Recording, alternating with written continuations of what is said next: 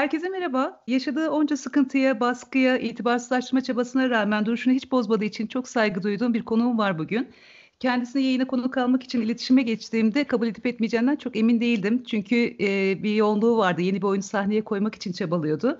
Fakat beni kırmadı. Bugün Levent Üzümcü bizlerle. Hoş geldiniz. Selamlar Mehtap, hoş bulduk. Nasılsın? Teşekkür ederim. Çok iyiyim. Siz nasılsınız? Çok iyiyim. Çok güzel sözlerin için de teşekkür ederim ayrıca. Çok mutlu ettiniz beni sayeden. Ses kaydını gönderdiğinizde açıkçası önce bir omzum çöktü. Çünkü başta şey diyordunuz çok yoğunum. Ama e, kayıt ilerledikçe kabul ettiğinizi söyleyince çok sevindim. Çünkü çok istedim sizle sohbet etmeyi. Ne mutlu. Güzel bir telaşınız vardı. Uzunca bir aradan sonra ilk kez sahneye çıktınız. Biraz oyundan bahsederek başlayalım mı? Rüstemoğlu Cemal'in tuhaf hikayesi. Geçtiğimiz haftalarda premierini yaptınız sanıyorum. 10 Kasım'da değil mi? Yanlış hatırlamıyorum. Evet ama uzunca bir zamandan sonra şehir tiyatrolarında sahneye. Şehir tiyatrolarında evet pardon. Evet. Çünkü ben sahnede bilmiyorum. Doğru haklısınız şehir tiyatrolarında. Vallahi Nasıldı premier? Gayet güzeldi. Bu bizim Cengiz Toraman'la üçüncü oyunumuz oldu. İlk oyunumuz anlatılan senin hikayendir diye. Ondan sonra Aziz Nesin Kabare geldi. Yani onun hem yazdığı hem de yönettiği oyunlar bunlar. Üçüncü oyunumuz oldu onunla. Rüstemoğlu Cemal'in tuhaf hikayesi de bundan yaklaşık bir 7-8 yıl önce yazılmış bir oyundu. 7-8 yıl çok oldu. Sanıyorum 5 yıl önce, 4-5 yıl önce yazılmıştı. Bir arkadaşımızın isteği üzerine yazıldı. Fakat o arkadaşımız da bir türlü programını uydurup bu oyunu oynayamadı. Ve oyun bir yerlerde duruyordu. Biz de bu pandemi öncesinde benim şehir tiyatrolarına dönüş oyunumu ne yapalım diye düşünürken şehir tiyatrolarının genel sanat yönetmeni Mehmet Ergen'den bir Vanya'dayı Çehov'un Manya dayısını yapma isteği geldi. Ben de zevkle, keyifle yaparım dedim. Mehmet Ergen yönetecekti. Ben de orada Astrof karakterini oynayacaktım. Bilenler bilirler çok güzel de bir oyundur aynı zamanda Manya'dayım. Hı hı. Fakat işte yaşanılan sağlık yıkımı mı diyeyim, faciası mı diyeyim. Başka başka bir isim bulasım geliyor. Çünkü o klasik kullanılan isimler biraz şey oldu yani artık sanki Normal bir öcüymüş gibi olmaya başladı. Yani yaşadığımız bir sağlık yıkımı, dünyaca yaşıyoruz çünkü bunu. Ve Sezon Minimal adlı bir proje yapmak istediğini söyledi Mehmet Ergen genel sanat yönetmeni. Bunun en fazla iki ya da üç kişilik oyunlar kadronun birbirinden uzak durduğu işte e, yakınlaşmadığı sahnelerden oluşan sahneler falan diye. Benim de aklıma Rüstemoğlu Cemal'in tuhaf hikayesi geldi. Dedim yapalım mı bunu ne dersin? Bir görebilir miyim metni dedi. Gönderdim. O da dedi ki ya Cengiz çok güzel metin yazıyor. Evet dedim yani gerçekten öyle. Bunu yapalım seninle sezon minimal için bunu yapalım dedi. Elbette zevkle keyifle dedim. Cengiz ama eğer bunu sen oynayacaksan ve bu senin şehir tiyatrolarına dönüş oyunun olacaksa ben bunda biraz değişiklik yapmak istiyorum dedi. Ben de vallahi yazarı sensin istediğin değişikliği yap dedim yani. yani çocuğunun adını koymak gibi yani. O, onu başkası yapmıyor ya. Aynı şey yani. Ya da çocuğunu yetiştirmek gibi. Rüstemoğlu Cemal'in tuhaf hikayesi Türk tiyatrosuna bir kere daha kazandırıldı. Çünkü geçen sene Adana Devlet Tiyatrosu'nda dünya premierini yapmıştı oyunumuz. Oradaki sahnenin iş sanıyorum biraz daha farklıydı. Kalabalık, tek kişilik bir oyunu kalabalık yorumlamışlardı. Burada olay özünde tek kişilik oyun gibi yazıldığı gibi oynanıyor. Peki Rüstemoğlu Cemal'in hikayesi neden tuhaf? Vallahi Rüstemoğlu Cemal'in hikayesini anlatacağım. Neden tuhaf bu hikaye? Şundan dolayı aslında bazı şeylerin ne kadar olağan dışı olduğunu biz fark etmiyoruz. Örneğin çocuğunun olması bir insanın dünyanın en olağan mucizesidir. Ona ama mucize olarak bakmıyoruz çoğumuz. Bazen öyle bir hikaye yaşıyoruz ki hikayemiz hayatımızda bir yerde doğuyoruz, bir yere gidiyoruz, bir yerde başımıza bir şey geliyor. Sonra başka bir şey oluyor. Ve biz bunları sanki normalmiş gibi algılıyoruz. Et ne yapalım işte bu koca bir şey işte jenerasyon bunu yaşadı diyoruz. Şu an işte bu sağlık yıkımından, hastalıktan bahsediyoruz ya. Hı hı. Hani ne kadar tuhaf bir şey aslında bir anda geldi ama abi ne olacak ya? E, bak işte 100 yıl önce de yaşandı ve işte 100 yıl önceki yaşanmışlığında 50 milyon insan öldü dünyada. İşte bu kadar ileride değildi insanların birbirinden haberdar olması diyebiliyoruz. Bakın çok ilginç bir şey anlatacağım size. Ne kadar tuhaf olduğunu ama aslında bir anlamda ne kadar normal olduğuna bakın. Türkiye'deki olup bitenlerden dolayı 2015 yılında çok sıkılarak Londra'ya gitmişti bir arkadaşım eşiyle birlikte. Ya buralarda huzur kalmadı dedi. Londra patlamaları oldu. Hı hı. Benim bir arkadaşım ya bu Kaliforniya çok sessiz dedi. New York'a gitti. İkiz kuleler patlatıldı. Ben Amerika'da bundan sonra oturmak istemiyorum dedi. Amerikalı eşiyle birlikte eğitimini tamamlamak üzere İspanya'ya gitti. Bombalamalar yine Barcelona bombalamaları. Madrid bombalamaları pardon yanlış oldu. Oradan ne yapacağını bilemeyerek Londra'ya geçti. Benim diğer arkadaşımla birlikte Londra bombalamalarına maruz kaldı. Ben ülkeme dönüyorum dedi. Japonya'ya gitti. Deprem oldu, tsunami oldu. Hı hı.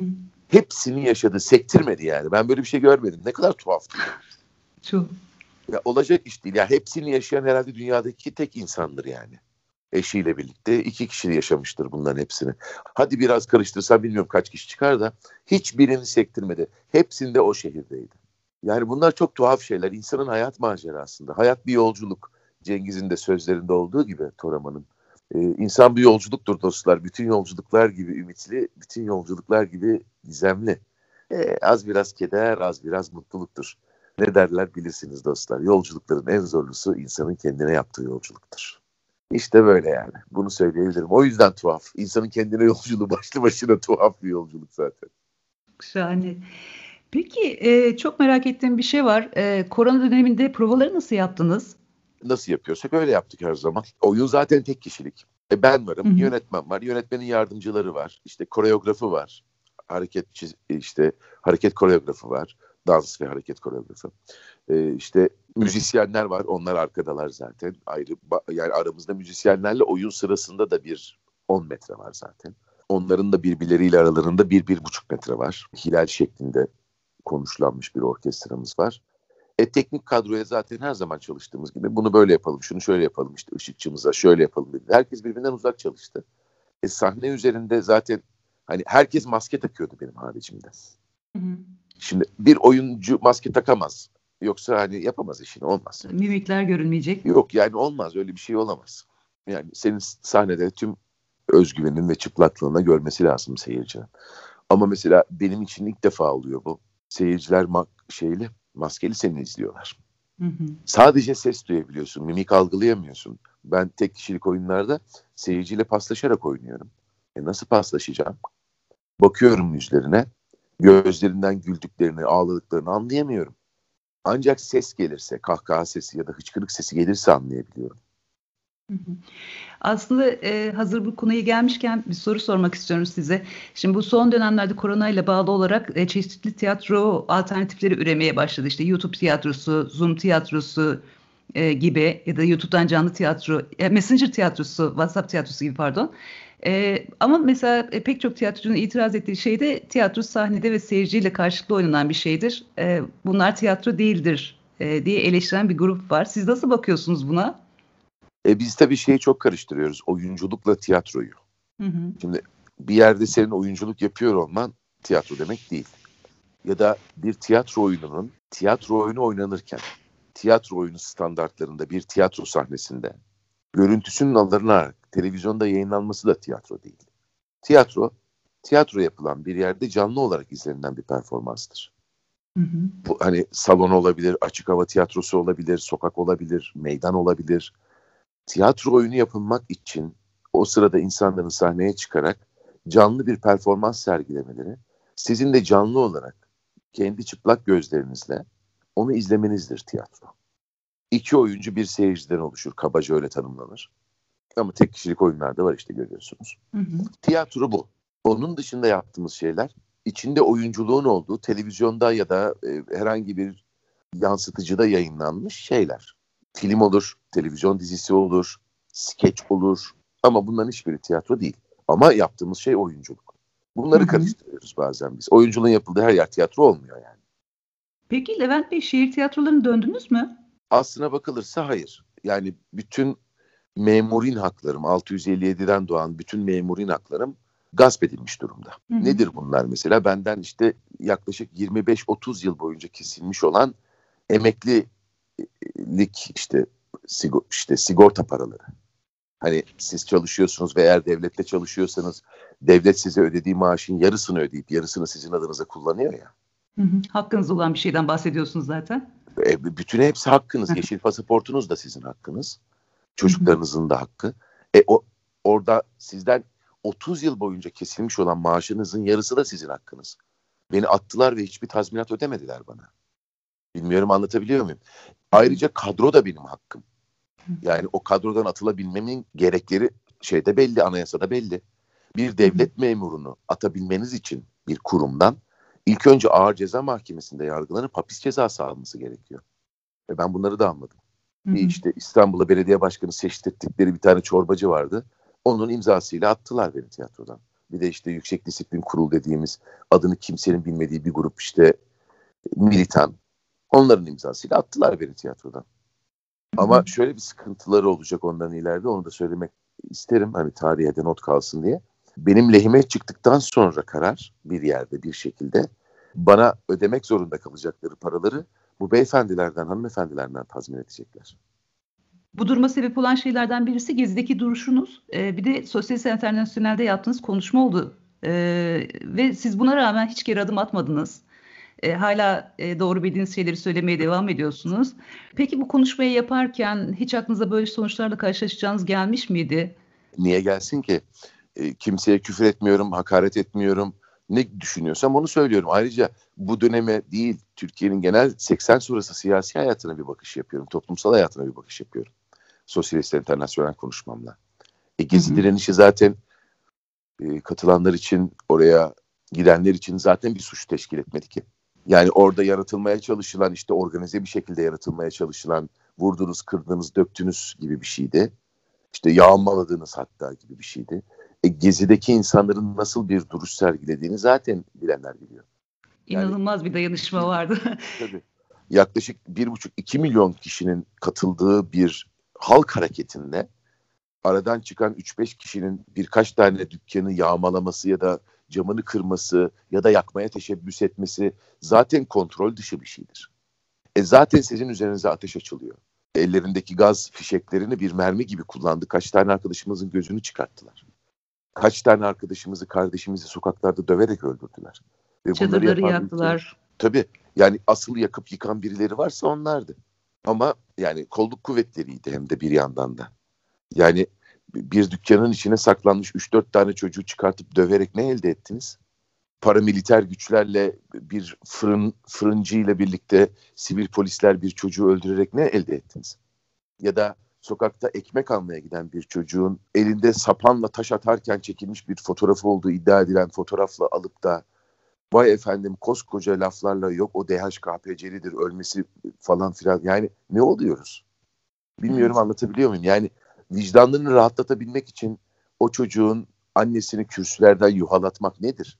Ne olup bittiğinden haberdar olmayan bir grup Eskişehir kırsal insanına ne elde edeceksiniz bunu böyle yaparak? Tabii ki durduğum yerde duracağım ve tabii ki söylemeye çalıştığım şeyleri söylemeye devam edeceğim. Başkalarının omuz omuza yürüdüğüm insanların ya da o parkta benimle birlikte çadırda gençlere yardım eden insanların bir şeyler yapabilmek için valisinden Cumhurbaşkanı'na koşturan insanların daha sonradan yollarını değiştirmiş olmaları beni bağlayan bir şey değil. O onların hayatıyla ilgili bir şey. Benim bir tane hayatım var. Nasıl öğrendiysem öyle yaşıyorum. Eğer söylediğim sözden hatalı bulursam, dönersem rahat ederim. Ama söylediğim sözün doğru olduğunu düşünüyorsam ömrümün sonuna kadar söylemeye de devam ederim. Ama şunu da söylemek isterim ki son derece rahat yatıyorum Mehtap ben. Geceleri son derece rahat uyuyorum. Çünkü hiçbir tortu yok içimde. Ne kadar önemli bir şey. Ben benim için de aynı şey geçerli. Ben de Gezi Dağı direnişe dönüşmeden önce oradaydım ve son güne kadar da hiç evime gitmedim. Başından sonuna kadar Gezi'de vardım. Ee, çok gurur duyuyorum kendimde orada olduğum için ve hayatımdaki en önemli deneyimlerden birisiydi. E, şu anda Gezi itibarsızlaştırılmaya çalışılsa bile e, orada ne yaşandığına tanık olduk. E, ve bence e, ben hep onu söylüyorum biz devrim yapamadık belki ama devrim niteliğinde kazanımlar sağlandı o dönemde. E, bir kere çok büyük, müthiş bir dayanışma vardı. E, milliyetçisi, Kürtçüsü, eşcinseli kadınlar herkes bir arada durmayı e, becerdi o dönemde bence. E, onun dışında plaza insanları gibi işte e, eylem deneyimi olmayan pek çok insan sokakta oldu ve basının haberleri nasıl çarpıttığına tanık oldu. E, pek çok insan için e, ciddi bir deneyimdi. Bir sürü insanın kafasına soru işareti düşüren de bir dönemdi. İşte eşcinsellerle ilgili ön yargılar olan fobik insanlar eşcinsellerle ilgili empatiler kurmaya başladı mesela. Çok ciddi kazanımlar sağlayan e, ve e, o dayanışmayı görmenin beni çok mutlu etti. Ve dediğiniz gibi e, iyi oradayım oradaymışım başından sona kadar dediğim bir süreçti benim için de. Ben de çok rahatım, vicdanım da çok rahat ve hiçbir zaman da orada olduğumu gizleme ihtiyacı duymadım. Orada yaşadığım şey çok önemli bir şeydi. İyi ki de e, böyle bir deneyim yaşadım diye düşünüyorum. Aynen. Peki e, oyunla ilgili verdiğiniz bir röportajda şey diyorsunuz. Ben umudumu ve inadımı hiç kaybetmedim. E, neden bu inat? Bilmem galiba atalarımdan gelen bir şey bu. Giritliyim. Giritliyiz biz baba tarafından. Çok inatçı bir milletizdir yani. Hı hı. Sanıyorum ondan kaynaklı ama hani inatçılık yanlış anlaşılsın istemiyorum. İki kişinin arasındaki bir inattan bahsetmiyorum. Hani karı koca arasında inatlaşma, arkadaşlar arasında inatlaşma, çekişme. Ben bundan bahsetmiyorum. Çünkü öyle bir şeyim hiç yoktur. Çok ılımlı bir insanımdır o konuda. Yani ha tamam öyle diyorsan öyle olsun. Hiç, hiç zorlamam. Hı hı. Ama çocuklarımın geleceği söz konusu. Bu toplumda yaşayan bütün çocukların geleceği söz konusu. Anneleri, babaları, dedeleri, amcaları her ne kadar kandırılmış bile olsa şu an, kandırılmaya gönüllü bile olsa biz ne bırakacağız bu çocuklara? Hı hı. Bugün Türkiye'nin karanlığına giderken o karanlığa giden yolun cehenneminin odunu olan bir takım insanların torunları acaba olacaklar mı o cehennemin odunu? Ne bilebiliyorsunuz örneğin bu kadar küfür kıyametle yaklaşıyorsunuz sanatın bazı dallarına örneğin dansa, baleye. Nereden biliyorsunuz torununuzun çocuğu balerin olmayacak? İstemeyecek dans etmeyi. Bunları bugünden nasıl ipotekleyebilirsiniz? Yani bugün işte sen söyledin Gezi direnişi sırasında pek çok radikal e, grubun birbiriyle uzlaşmaz, anlaşamaz dediğin grubun birbiriyle ne kadar yakınlaştığını orada biliyorsun antikapitalist Müslümanlar da vardı. Devrimci hı hı. Müslümanlar da vardı. Onlar şeriat istiyorlar biliyorsun. Ve ama oturup bir transseksüelle halay çekebildiler, tanıdılar birbirlerini. Eğer bir şeyin gerçekten bugünden ipoteklenmesini istiyorsan çocuk haklarını ipotekleyelim. Yani bugünden yarına kalmasını garanti edelim. Peki e, Levent Bey şimdi e, üzerinizde de ciddi bir baskı var e, ve siyasi baskı yaşayan pek çok sanatçı yurt dışında turne yapmaya başladı artık. Sizin de oyunlarınız engellendi Türkiye'de. E, Hopa'daki e, Hopa'da sahneye çıkacaktınız mesela. E, çıkmanızı engellediler. E, bu hem e, yeni oyununuzda başka şehirlerde e, gösterim yapacak mısınız? E, hem de şeyi merak ediyorum. Siz de Avrupa'da turne yapmayı düşünüyor musunuz yurt dışında? Avrupa'da turne yapabiliyorum. Gittiğim yerler var ama gidemediğim yerler de var. Mesela Fransa'ya, Hollanda'ya, Belçika'ya bir türlü gidemedim. Türklerin yoğunlukta yaşadığı yerler buralar. Almanya'ya gittim, İngiltere'ye gittim, İsveç'e gittim. Buralarda oyunumu sergiledim. Anlatılan senin hikayendir. Rüstemoğlu Cemal şehir tiyatrolarının oyunudur. Ve hı hı. eğer Rüstemoğlu Cemal'i birileri izlemek istiyorsa e, şehir tiyatrolarından resmi istekte bulunmaları gerekiyor. O da tabii ki bir resmi kuruluş olmalı. Örneğin İzmir Büyükşehir Belediyesi, İstanbul Büyükşehir Belediyesi'ne demeli ki ben Rüstem Cemal'in tuhaf hikayesini İzmir'de seyircime oynatmak istiyorum. Bir belediye hizmeti olarak. O zaman da şehir tiyatroları der ki buyurun oyunu orada sahneleyin işte gereklerini yerine getirirseniz. Ama bir özel kuruluş şehir tiyatrosuna bir para ödeyerek oyunu alamaz. Hı hı. Yani resmi kurum olması lazım. Çünkü bu resmi bir kurumun oyunu. Ama anlatılan senin hikayendir. Benim oynadığım diğer tek kişilik oyunumla işte Bir Yaz Gece Süryası ya da işte Aziz Nesin Kabare ya da Gerçek isimli diğer oyunlarımın dışarıda seyirci tarafından izlenmesi için özel bir kuruluşun ya da özel sektörden bir organizasyon şirketinin ön ayak olması gerekiyor buna. Mesela anlatılan senin hikayeler oyunu Sopa'da engellendi. Ee, siz orada da geri adım atmadınız ve düğün salonunda sahneye çıktınız. Oyuncular Sendikası tarafından bu oyunla ilgili bir açıklama yapıldı artık yeter diye. Ardından konu meclise taşındı. Sansür meselesine nasıl bakıyorsunuz? Valla ne diyeyim yani bir, bir korkunç bir garabet var Türkiye'nin başında. Yani anlatılacak, tarif edilecek şekilde değil. E, görevi hak etmeyen insanların o göreve gelmesi durumu Cumhuriyet'in her döneminde yaşandı. Hatta Osmanlı'da da çok fazla yaşandı biliyoruz bunu. Ve bu korkunç bir şey yarattı insanlarda. Bir özgüven, temelsiz bir özgüven yarattı. Yani Hopa'daki bir emniyet mensubu halkın yararı, kamu yararı görülmemiştir bu oyunda diyebilme pervasızlığını kendinde bulabildi. Bunu da hiç utanmadan yazıp bir de yayınladı yani. Hani yani yazık yani yazık ne diyeyim yazık onu tanıyanlara yazık ona yazık yazık. Ama tabii bunlar bunu kendileri de hak görüyorlar. İstediğimiz şekilde e, devletin her zaman bir faşist yönü vardı Türkiye Cumhuriyeti döneminde. Fakat e, artık iyice ayyuka çıkıp iyice yılışık bir şekilde yapılmaya başlandı. İyice böyle ağzından salyalar akarak. Hani vardır ya böyle bir takım Amerikan gangster filmleri böyle adam öyle bir yemek yer ki sen yemek yemekten soğursun. öyle bir yönetiyorlar ki devleti yani herkes soğudu yani öyle söyleyeyim. Çok haklısınız. Hiç yurt dışına yerleşmeyi falan düşündünüz mü? Hani bu kadar Yok, baskı varken üzerinizde. Yok canım. Hayır. Yani etraflıca düşünmedim. En azından öyle söyleyeyim. Ya Allah kahretsin dediğim bazen bazen oldu. Ya gitsem de nereye gideceğim yani? Ha bu arada bu çaresizlikle ilgili söylenmiş bir şey değil ha. Yani yabancı dilim var. Başka bir ülkede yaşama deneyimim var. Eşim, dostum, arkadaşım var. Gidebilirim bir yerlere. Ve yani buradan daha da ucuza yaşarım ha. Hı hı. Yani şimdi burada yaşarken verdiğim kiralardan daha az kiraları falan yaşarım. Öyle Kesinlikle. Mi? Ama yok ya. Yani ben nasıl söyleyeyim? Şimdi gidenlere de yanlış bir şey söylemek istemiyorum. Yanlış anlaşılmak da istemiyorum. Ben gitmeyi tercih etmeyeceğim. Onu söyleyebilirim. Hı hı.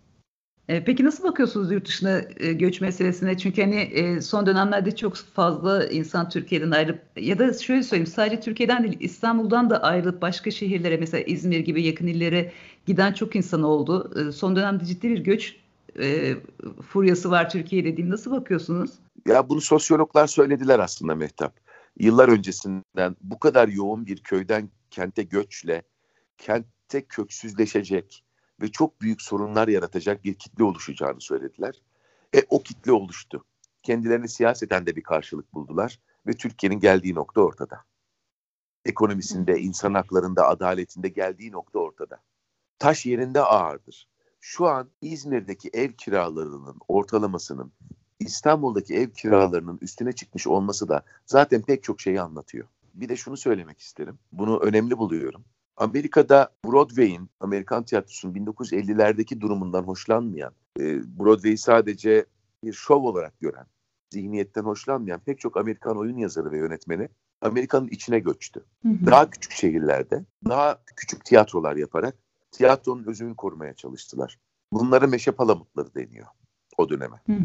Köyden bu kadar fazla göç almışken şehirler, kent soylu olan, üniversite mezunu, pek çok işte o bizim beyaz yakalı dediğimiz pek çok insan da ya yurt dışına göçtü, ülkede kalmayı tercih ediyorsa daha kırsal yerlere göçüp çoğu tarımla ilgilenmeye başladı. Bu çok ilginç bir şey. Kendi var ettikleri kentleri, kent soylular köylülere bıraktılar.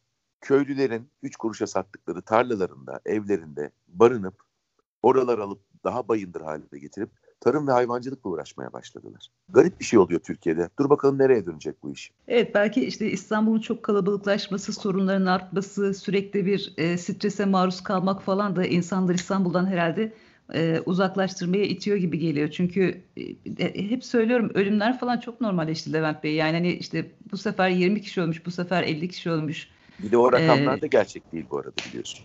Evet. E, açıklanmıyor yani pek rakam, çok şey. Rakamlar çok net. Geçen sene tam bu aylarda İstanbul'daki ölüm ortalaması 200. Hı hı. Ya ortalama 200 kişi bir nedenden ötürü ölüyor İstanbul'da. Yani işte o gün 210 olur da ertesi günü 190 olur. Yani ama 200 kişi ölüyor. Yaşlananı var, trafik kazasında ölen, çeşitli nedenlerden öleni var. Bu sene, bu ay şu an 500. Yani Korkunç bu bile. Bu bile neyin ne olduğunu çok net gösteriyor. Ya inanır mısınız? Yoğun bir çaba var. İnsanların Covid'den ölmediğini belgeleyebilmek için Covid'den ölen insanlara kalp krizinden öldü, nefes yetersizliğinden öldü, e, işte şundan öldü, bundan öldü, akciğer yetmezliğinden öldü gibi isimler bulmaya çalışıyorlar. Yahu rakamlar ortada. Peki siz evet. bu rakamları az gösterdiğinizde ne oluyor? Şu oluyor. İnsanlar durumu daha az önemsiyorlar. Açık açık söylemek gerekiyor. Yani şu an Türkiye'de göründüğü kadarıyla Covid'den Türkiye genelinde ölen insan sayısı binin üzerinde. Görülüyor yani bu. Şehirlerin Hı-hı. raporları var. Hala onu yüzde tutma derdindeler. Niye? İşte ekonomi yürüsün. Aman insanlar korku şeyine kapılmasınlar. Seline kapılmasınlar. Aman ekonomi yürüsün. Ama insanlar e, babaanne söylüyor. Zaten onlar yaşlıydı. Aman ekonomi yürüsün. Tek evet. dertleri bu. Başka hiçbir dertleri yok. Türkiye ekonomisinin yüzde bilmem kaçını İstanbul ve çevresi yönetiyor. Aman orada bir şey olmasın. Dert bu. Peki şu anda tiyatronun geleceğini nasıl görüyorsunuz? Ee, korona sebebiyle işte e, tiyatroların saatleri değiştirildi, bazı oyunlar iptal edildi falan.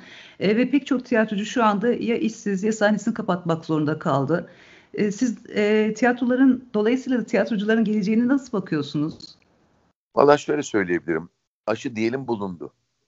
Aşı insanlara vurulmaya başlandı.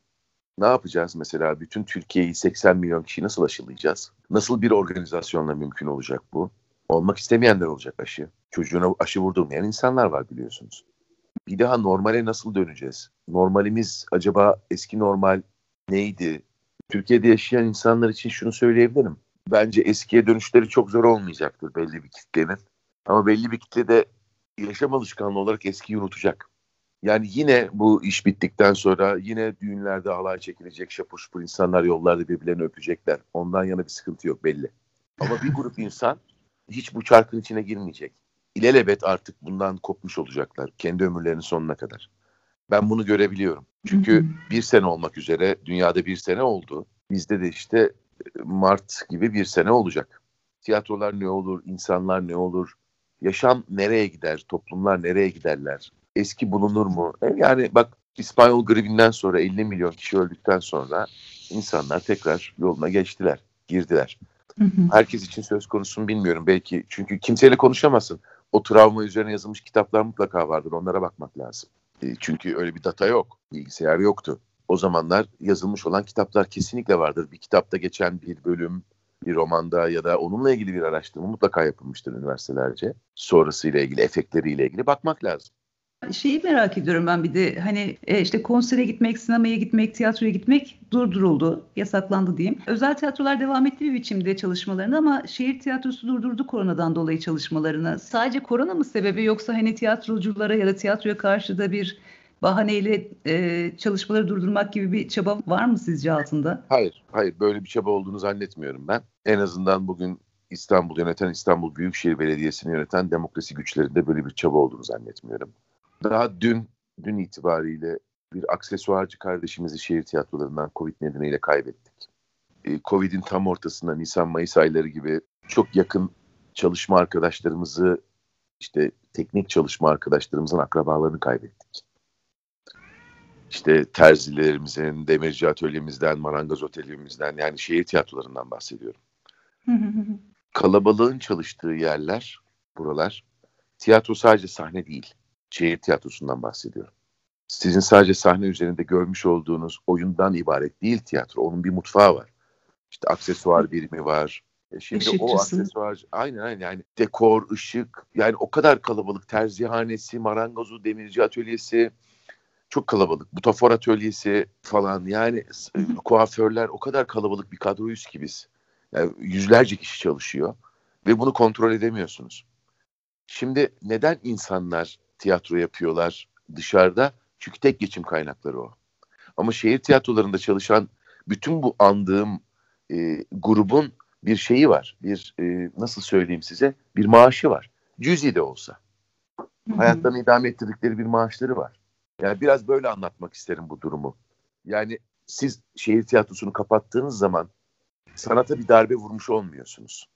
Açıkça söylemek gerekirse.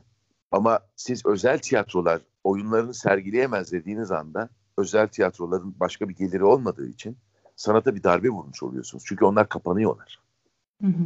Ha ne oldu? Maaleseftir ki özel tiyatrolardan yüksek sayıda yaklaşık 10-12 tane oyun alındı şehir tiyatrosu tarafından. Tabii ki bir kalite gözetilerek bu yapıldı. Onların da paraları ödenecekti. Özel tiyatrolara yardım edecekti şehir tiyatrosu. Bu oyunların iptali söz konusu oldu. Bunların sahnelenmesinin önüne geçilmiş oldu. O biraz şey oldu, can sıkıcı oldu. İstanbul'da faaliyet gösteren 32 tiyatronun bir araya gelmesiyle bir tiyatro kooperatifi kuruldu. Bu daha sonra Bursa'da falan da yapıldı. Ee, hem tiyatro kooperatifi nedir bilmeyenler için hem de bu kooperatiflerin birleşmesi gibi bir şey söz konusu olacak mı? Elbette olacak. İzmir ve Adana'da da çalışmalar sürüyor. Bildiğim kadarıyla Antalya'da da sürüyor çalışmalar.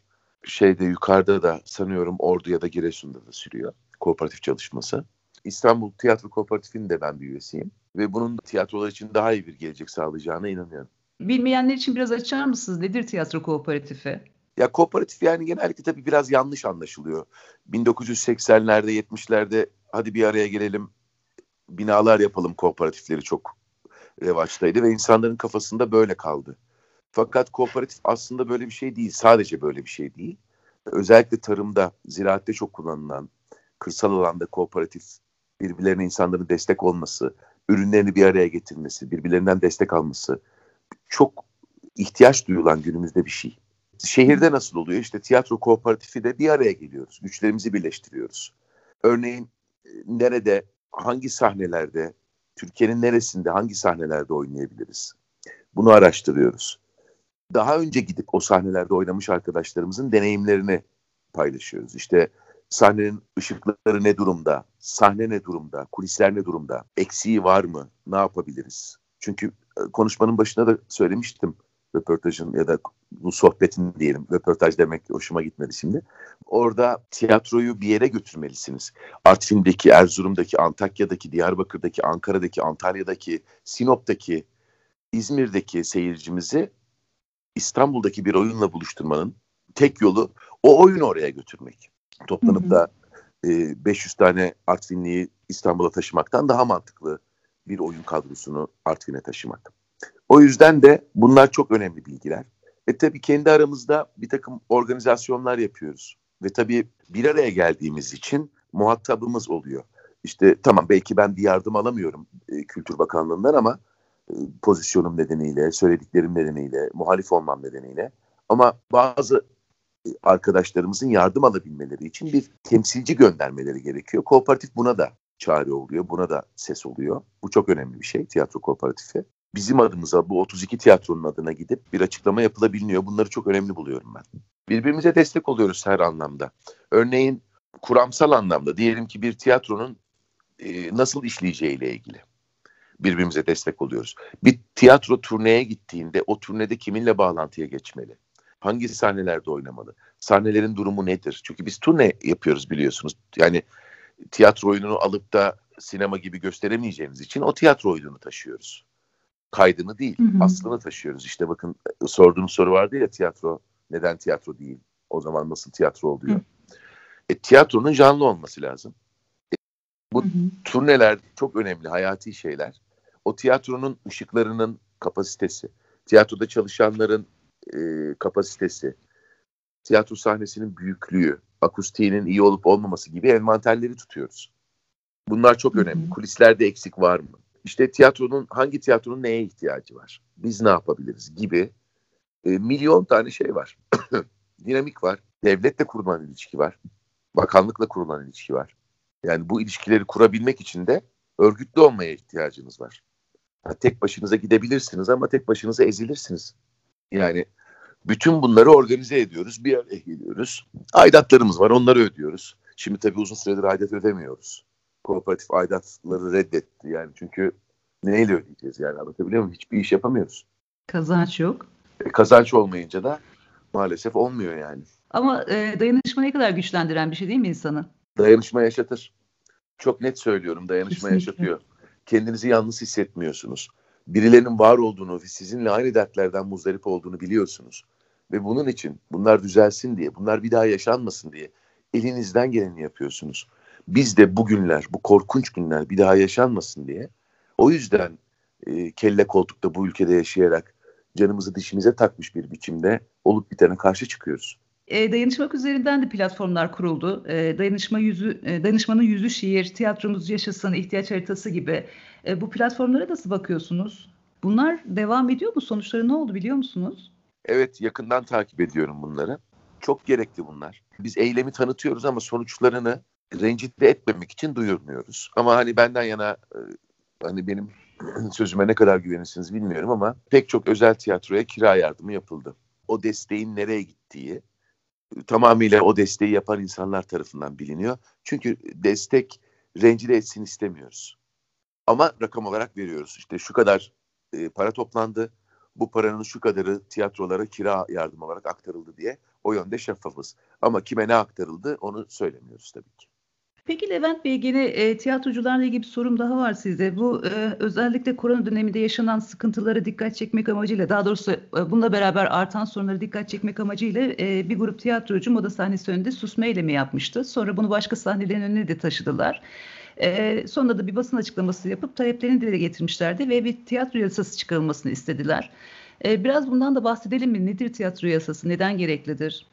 E bunlar çok gerekli şeyler. Bakın size sanattan bir örnek vermek istiyorum. Yıllarca bale yasasının çıkarılmasını rica ettik. Yıllarca sanatla uğraşan insanlar, sanatın emekçileri birbirimizin dünyalarına yabancı değilizdir. Resme, heykele, dansa, sanatın bütün dallarına yabancısı değilizdir bunların. Plastik sanatlara, sahne sanatlarına. Bunların hepsinin yapanıyla, emekçisiyle hep iç iç iç içeyizdir. Bakın devlet opera ve balesi var. Sizin de çok iyi bildiğiniz bir kurumdur bu devlet opera ve balesine giren bir balet ya da balerin faal dans hayatını maksimum 40-45'inde noktalar ama yaş haddinden emekliliği 65'ine düştü. Ya düşünsenize birinden maksimum 40'ında 45'inde artık alabileceğinizi almışsınız. Koreograf olan olarak kalmak isteyenler kalabilirler ama herkes de koreograf olamaz ki. Her tiyatro oyuncusundan tiyatro yönetmeni olur mu? Bu kurumlarda maaleseftir ki 65 yaşına kadar insanları dans ettirmeye çalışıyoruz. Ya olacak iş mi bu? Olacak iş mi yani? 45 yaşında 40 yaşında emekli edelim. Yeni çocuklara da 20 yıllık bir mesleki kariyer imkanı çıksın. Niye olur da bir birikim olsun? Anlatamadık. E memurin kanunu. Abi özel bir şey çıkartın. Neden yapmıyorsunuz bunu? Hı hı. Neden bu özel tiyatrolar bu kadar çok vergi veriyor da mücevher satanlar vergi vermiyorlar? Yani niçin özel tiyatrolarda tamam çalışanının sigortasını veriyor özel tiyatro ama borcu olan özel tiyatroya devlet yardım yapmıyor devlet zaten benim gibi birkaç tane muhalif olan kişiye zaten yardım yapmıyor. Yani hı hı. hiç başvurmuyorum bile zaten ben canım öyle bir rezalet mi var yani? Çok özür dilerim. Siz mesela Kültür Bakanlığı'ndan falan oyunlarınız için destek alabiliyor musunuz şu anda? Yok mesela başvursanız canım. alabilir misiniz? Hayır canım ne alakası var? Türkiye bir grup partizan tarafından yönetiliyor. Kendilerini eleştiren insanları da sadece vatandaşların temel hikayelerini yapıyorlar. Yani en azından bir nüfus müdürlüğüne gittiğimde, bir e, hastaneye, devlete bağlı bir hastaneye gittiğimde biz seni tanımıyoruz demiyorlar en azından. Ama onun dışında devletin e, hiçbir iyiliğinden hiçbir şekilde yararlanabilme ihtimalim yok benim. Çünkü şu an kendini devlet zanneden bir e, parti devleti olduğu için Türkiye kendini devlet zanneden bir hükümet tarafından yönetiliyoruz. Yani çıkıp şu söyleneni düşünsenize yani ben yoksam devlet yok dendi. Türkiye Cumhuriyeti yok evet. ben yoksam. Hani bundan öteye de artık başka yol yok yani. Bir taraftan şöyle düşünüyorum Levent Bey, bunca yani tiyatroya dair bunca olumsuzluk varken mesela geçen Cem Davran e, bir eliti paylaşmış. Yarın e, kıyamet kopacağını bilsem bugün yeni tiyatromu açarım diye. Bildiğim kadarıyla yeni bir tiyatro kurdu. Evet. Siz nasıl bakıyorsunuz buna? Yani bu dönemde e, cesaret işi midir sizce yeni bir tiyatro açmak? Yoksa hani her şeye rağmen devam mı etmek gerekiyor? İnat. Cem çok da sevdiğim bir abimdir. Ve şunu söyleyeyim yani inat. Bütün hikayemiz inat üzerine kuruldur. Cem de o inatçıların en başında gelenlerinden biridir. Tiyatro bizim mesleğimiz. Tiyatro bizim işimiz, içine doğduğumuz şey. Bilmiyorum biliyor musunuz Cem'in babası şehir tiyatrolarında aksesuar şefiydi. Öyleymiş evet. Tabii Cem o tiyatroya doğdu, şehir tiyatrolarına doğdu. Daha gözünü açtığında tiyatro sahnesindeydi yani anlatabiliyor muyum? Orayı her zaman korudu, kolladı ve konservatuvar oyunculuk bitirmedi Cem. Üniversitenin başka bir bölümünü bitirdi. Ve oyunculuk yapmaya devam etti hayatı boyunca. E, haliyle uzak durması da çok mümkün görünmüyor duramayız. Başka bir Her şey bilmiyoruz biz. Biz nereden bilelim yani köfte mi yapıp satalım? Bilmeyiz ki biz o işi. Tiyatro işte. Tiyatro bildiğimiz şey tiyatro. Hayırlı olsun bu arada onun da tiyatrosu ona. İstanbul Halk Tiyatrosu e, oluşumunuz e, var. 2006 yılında kurmuştunuz İstanbul Halk Tiyatrosu'nu. Evet. Biraz ondan da bahsedelim mi? Evet. Yıldıray Şahinler, Bahtiyar Engin'le birlikte, Kemal Kocatürk'le birlikte kurduk tiyatroyu. Ardından birçok oyun yaptık ve hala da yapmaya devam ediyor İstanbul Halk Tiyatrosu kurucusu olmaktan onur duyduğum, gurur duyduğum bir tiyatrodur. Arkadaşlarım sağ olsunlar oraya çok güzel baktılar. Ben ailevi sebeplerden ve sağlık sorunları nedeniyle ayrılmak zorunda kaldım tiyatrodan. Yani onlara devrederek yoluma devam ettim tiyatroda. Hı hı. İstanbul Halk Tiyatrosu hala çok güzel şeyler üretmeye de devam ediyor. Peki e, şimdi ben hem basın çalışanıyım, çok uzun yıllar basında çalıştım. Hem de uzun yıllar tiyatroya, sinemaya emek verdim. E, eskiden böyle kültür sanat sayf- sayfalarında işte yaptığımız işlerle ilgili çok güzel haberler çıkardı ve geniş yer verilirdi. Ne yazık ki kültür sanat sayfaları azaldı. Bir taraftan da e, sizinle ilgili bir itibarsızlaştırma çalışması, çabası olduğunu hissediyorum basında. E, işte Kaybedenler Kulübü şimdi nerede yaşıyor gibi sizin adınızın geçtiği çeşitli haberler yapıldı. E, hep söylüyorum ne kaçtınız, ne duruşunuzu değiştirdiniz. Ee, nasıl bakıyorsunuz basının e, haline? Ya onların yatacak yeri yok kaba tabiriyle söylemek gerekirse. Yazık yani düştükleri durum içler acısı bir durum ama e, para kazanabilmenin yolu da karakterinden ve şerefinden ödün vermekti. Vere, vermeyi tercih edenler var. Hala karakterinin, şerefinin, doğrunun peşinden koşarak haber yapmaya çırpınan e, basın emekçileri de var. Onları tabii ki, tabii ki onları tenzih ederek söylüyorum bunu. Ama artık bu tekelleşmiş basında aynı başlıkları atan gazetelerde köşecilik yaparak yaşamaya çalışan gerçekten çok çok acınası durumda olan insanlar var. Ne yapalım? Ya onlar da umarım e, geceleri rahat uyuyorlardır. Ne diyeyim bu yaptıklarına. Çünkü kolay iş değildir yani insanın haysiyetini ve şerefini böyle beş paralık etmesi. Peki benim soracaklarım bu kadar. Sizin eklemek istediğiniz şeyler var mı? Hayır yok. Çok teşekkür ederim Mehtap. Sağ olun fikirlerimi sorduğunuz için. Ben teşekkür ederim. Size başarılar diliyorum. Çok sağ olun. Çok mutlu ettiniz beni. Çok teşekkür ederim katıldığınız için. Rica ederim Mehtap. İyi yayınlar olsun. Dinlediğiniz için çok teşekkürler. Podcast kanalıma bikerisine.com adresinden ve bütün popüler müzik servislerinden ulaşabilirsiniz. Görüşmek üzere. Hoşçakalın.